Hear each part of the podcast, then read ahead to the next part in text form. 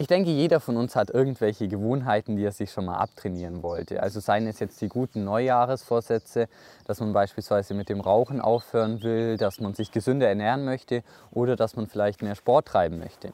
Und natürlich, dass man weniger am Handy sein möchte. Allerdings ist es ja oft so, dass man dann relativ schnell wieder in alte Muster verfällt. Wie man seine Gewohnheiten aber relativ einfach ändern kann, zeigt James Clear in seinem Buch die 1%-Methode oder wie es auf Englisch erschienen ist, Atomic Habits. Einige Ideen daraus möchten wir uns jetzt einmal anschauen. Wie der Titel schon vermuten lässt, geht es in dem Buch darum, jeden Tag 1% besser zu werden. Denn auch diese minimalen Veränderungen summieren sich und sorgen dann für exponentielles Wachstum und in der Folge hat man ein selbstoptimiertes Ich. Und wenn man es nicht schafft, seine Gewohnheiten zu ändern, dann liegt das laut James Clear nicht an einem selbst, sondern das System ist schuld. Man muss also das Gesamtsystem betrachten. Und Gewohnheiten sind auch grundsätzlich erstmal gar nichts Schlechtes, denn sie helfen uns dabei, Handlungen automatisch auszuführen, also ohne dass wir jetzt groß darüber nachdenken müssen. Und sie entstehen dadurch, dass man eine Handlung einfach ganz oft wiederholt. Allerdings können sie uns natürlich entweder Vor- oder aber auch Nachteile bringen. Und bei einer Verhaltensänderung gibt es grundsätzlich drei Ebenen, die wir betrachten müssen. Und die sind ähnlich wie in einer Zwiebel aufgebaut. Und zwar haben wir als ersten Punkt die Resultate. Also da geht es einfach darum, das Ergebnis zu ändern. Und das hängt oft mit den Zielen zusammen. Also das sind oft solche Punkte wie beispielsweise, dass man abnehmen möchte oder dass man mit dem Rauchen aufhören möchte. Der zweite Punkt sind die Prozesse und hier geht es dann darum, wirklich aktiv zu werden. Also man betrachtet dann schließlich das System und die Gewohnheiten. Also hier geht es dann beispielsweise darum, auch tatsächlich ins Fitnessstudio zu gehen. Der dritte und wichtigste Punkt ist die Identität und das ist einfach unsere Weltanschauung oder unsere Überzeugungen. Und hier könnte man zum Beispiel sagen, ich möchte sportlich werden. Also das wäre dann ein Teil der Identität. Grundsätzlich sollten wir uns laut James Clear nicht darauf konzentrieren, welche Resultate wir haben möchten, sondern wir sollten uns zuerst einmal fragen, was für eine Person wir eigentlich werden möchten. Denn viele Menschen streben immer eine Veränderung von außen nach innen an. Besser ist es aber, eine Veränderung von innen nach außen anzustreben, also sprich von der Identität hin zu den Resultaten und nicht von den Resultaten hin zur Identität. Nehmen wir jetzt nochmal das Beispiel Abnehmen und da wollen ja viele einfach schlank sein, also sprich, sie fangen mit dem Resultat an. Daraufhin folgt dann im Normalfall der Prozess, also sprich eine Diät oder Sport. Allerdings ändert sich oft die Identität nicht. Und das ist aber ganz entscheidend, denn ansonsten kann man eine Gewohnheit auch gar nicht wirklich aufbauen oder sie lange durchziehen. Denn Gewohnheiten sind eine Verkörperung unserer Identität, so James Clear. Als erstes sollte man also festlegen, was für eine Person man eigentlich sein möchte. Und das kann man dann durch Wiederholung verankern. Und das ist auch ein ständiger Prozess, also es gibt da jetzt nicht irgendwie ein Endziel, was man erreichen möchte. Das Ziel könnte es also in unserem Beispiel sein, einfach Sportler zu werden. Also das wäre dann ein Teil der Identität.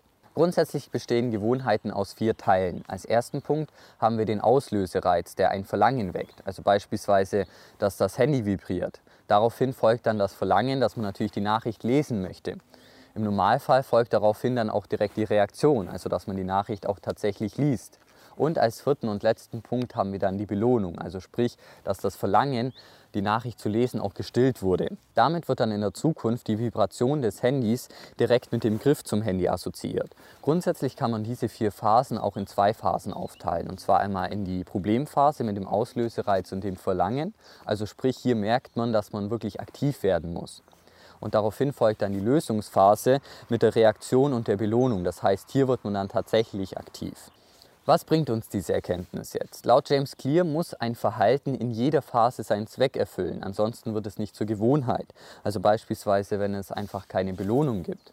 Und basierend darauf entwickelt er dann vier Gesetze, mit denen man dann sein Verhalten ändern kann.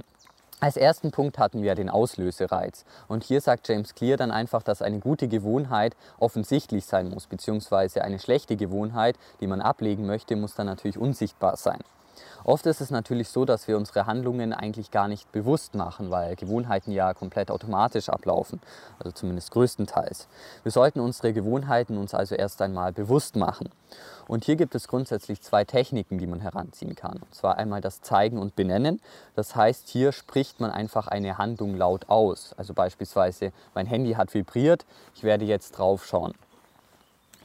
Außerdem kann es sinnvoll sein, sich eine Liste mit seinen Gewohnheiten aufzustellen und diese dann zu bewerten. Also sprich, ob die Gewohnheit gut, schlecht oder vielleicht auch neutral ist. Der häufigste Auslöser einer Gewohnheit ist Zeit und Raum. Das heißt, es kann auch ganz sinnvoll sein, sich einen Plan zu entwerfen, wann und wo man eine Gewohnheit ausführen möchte. Also sprich, wenn eine Situation eintritt, dann mache ich das. Also beispielsweise, ich werde am Sonntag um 10 Uhr das neue Video von Büchercheck schauen. Sehr effektiv kann auch die Gewohnheitskopplung sein. Also da hängt man einfach an eine bestehende Gewohnheit, eine Handlung dran.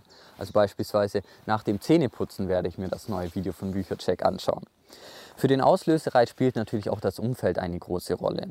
Das heißt, man sollte sich ein Umfeld schaffen, in dem der Auslösereiz entweder sichtbar oder, wenn man eine schlechte Gewohnheit ablegen möchte, natürlich unsichtbar ist. Ist man beispielsweise zu viel am Handy, dann könnte es natürlich sinnvoll sein, das Handy in einem anderen Raum zu deponieren oder es vielleicht in der Schublade einzuschließen. Grundsätzlich kann es laut James Clear auch sehr sinnvoll sein, wenn man eine Gewohnheit direkt mit einem bestimmten Ort verknüpft und da dann auch nichts anderes macht. Also dass man beispielsweise im Bett nicht arbeitet, sondern im Bett tatsächlich nur schläft. Denn dann verknüpft das Gehirn das Liegen im Bett direkt mit Schlafen. Oder natürlich auch, dass man beispielsweise am Arbeitsplatz tatsächlich nur arbeitet und nicht sein Handy benutzt. Der zweite Punkt war ja das Verlangen. Und hier sagt James Clear einfach, dass eine gute Gewohnheit attraktiv sein muss, beziehungsweise eine schlechte Gewohnheit, die man ablegen möchte, sollte unattraktiv sein. Steigt der Dopaminspiegel, dann steigt auch unsere Bereitschaft zum Handeln. Wir wollen eigentlich aber gar nicht die Belohnung an sich, sondern die Erwartung auf eine Belohnung veranlasst uns schließlich zum Handeln. Und hier können wir uns jetzt einfach einem Trick behelfen. Und zwar, dass man eine Handlung, die man machen muss, an eine Aktion anschließt, die man machen möchte. Nehmen wir jetzt nochmal das Handy-Beispiel und da könnte man dann einfach sagen, nachdem ich mein Handy rausgenommen habe, mache ich erstmal 10 Liegestütz und erst dann darf ich ans Handy. Man verknüpft also eine aktuelle Gewohnheit, also sprich das Rausholen des Handys, mit einer erforderlichen Gewohnheit, nämlich den 10 Liegestütz und erst dann kommt die gewünschte Gewohnheit, also sprich, dass man ans Handy darf. Ganz interessant finde ich dabei auch, dass James Clear auf die Rolle der Gesellschaft eingeht. Also wir nehmen oft Gewohnheiten von anderen Gruppen an, weil wir uns anpassen möchten und dazugehören möchten. Also das Verhalten des Stamms steht dann meist über unserem eigenen Willen und wir liegen auch lieber mit der Masse falsch, als alleine Recht zu haben. Hier gibt es grundsätzlich drei Gruppen, die er einteilt, von denen wir Gewohnheiten übernehmen. Und zwar einmal nahestehende Personen, also Freunde und Familie, dann die Mehrheit und auch Mächtige, also sprich, das sind einfach bestimmte Personen mit einem gewissen Status oder Prestige. Sinnvoll kann es also sein, sich einer Gruppe anzuschließen, wo das Verhalten, das man aufbauen möchte, einfach normal ist und vielleicht teilt man mit dieser Gruppe ja auch schon gewisse Gemeinsamkeiten. Eine schwierige Gewohnheit wird dann besser, wenn man sie mit einer positiven Erfahrung verbinden kann.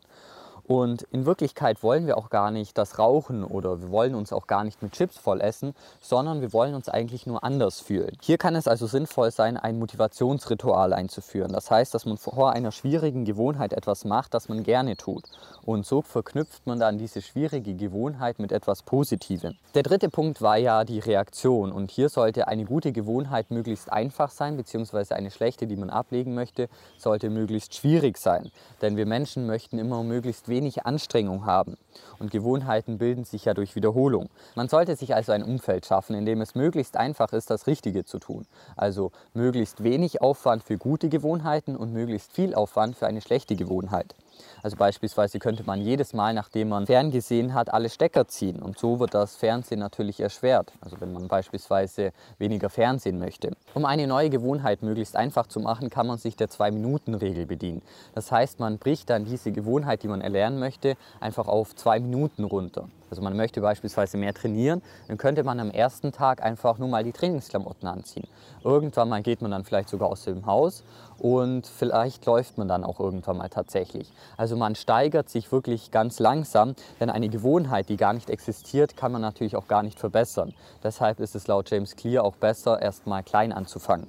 Es gibt allerdings auch einige einmalige Aktionen, die unser Leben schlagartig verbessern können und schlechte Gewohnheiten direkt ablegen können. Also beispielsweise, dass man sein Handy einfach auf Stumm schaltet. Und es kann auch sehr hilfreich sein, wenn man seine Gewohnheiten durch Technik automatisieren kann. Also beispielsweise durch Apps, die nach einer bestimmten Nutzungsdauer Instagram und Co. einfach sperren. Als vierten und letzten Punkt hatten wir ja noch die Belohnung. Und hier sollte eine Gewohnheit einfach möglichst befriedigend sein, beziehungsweise wenn man eine schlechte Gewohnheit abtrainieren möchte, dann sollte sie natürlich möglichst unbefriedigend sein. Unser Gehirn versucht nämlich immer das zu wiederholen, was belohnt wurde und das zu vermeiden, was bestraft wurde. Das Problem ist natürlich nur, dass wir Menschen immer möglichst alles sofort haben wollen oder sofort ein Resultat sehen möchten. Bei vielen guten Gewohnheiten ist es allerdings natürlich so, dass das erst zeitverzögert eintritt. Also nur dadurch, dass man jetzt einfach einmal laufen geht, wird man natürlich nicht direkt zum Spitzensportler. Die ersten drei Gesetze haben dafür gesorgt, dass man etwas überhaupt macht. Das vierte Gesetz, also sprich die Belohnung, sorgt jetzt dafür, dass man etwas auch wiederholt. Deshalb sollte man auch Gewohnheiten belohnen. Auch wenn es jetzt nur mit etwas Kleinem ist. Gerade bei schlechten Gewohnheiten ist natürlich das Problem, dass man da ja eigentlich gar nichts macht. Man wird also dafür auch nicht wirklich belohnt, was natürlich ein Problem ist, denn ansonsten wird es relativ schwierig, diese schlechte Gewohnheit auch abzutrainieren.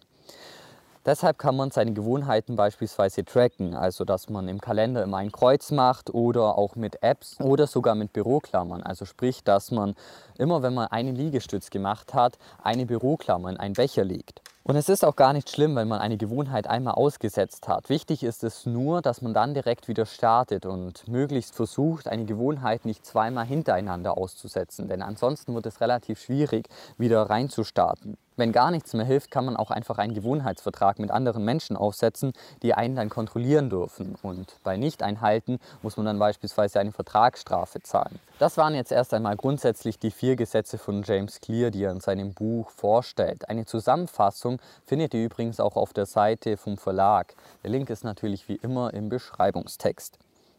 Kommen wir jetzt noch zu ein paar generellen Eigenschaften von Gewohnheiten. Und zwar ist es da so, dass uns Gewohnheiten auch grundsätzlich leichter fallen, wenn sie unseren natürlichen Fähigkeiten entsprechen. Es macht also Sinn, sich Gewohnheiten zu suchen, die zu einem passen. Grundsätzlich sollte eine neue Gewohnheit auch nicht zu schwer oder zu leicht sein, sondern genau den richtigen Schwierigkeitsgrad haben.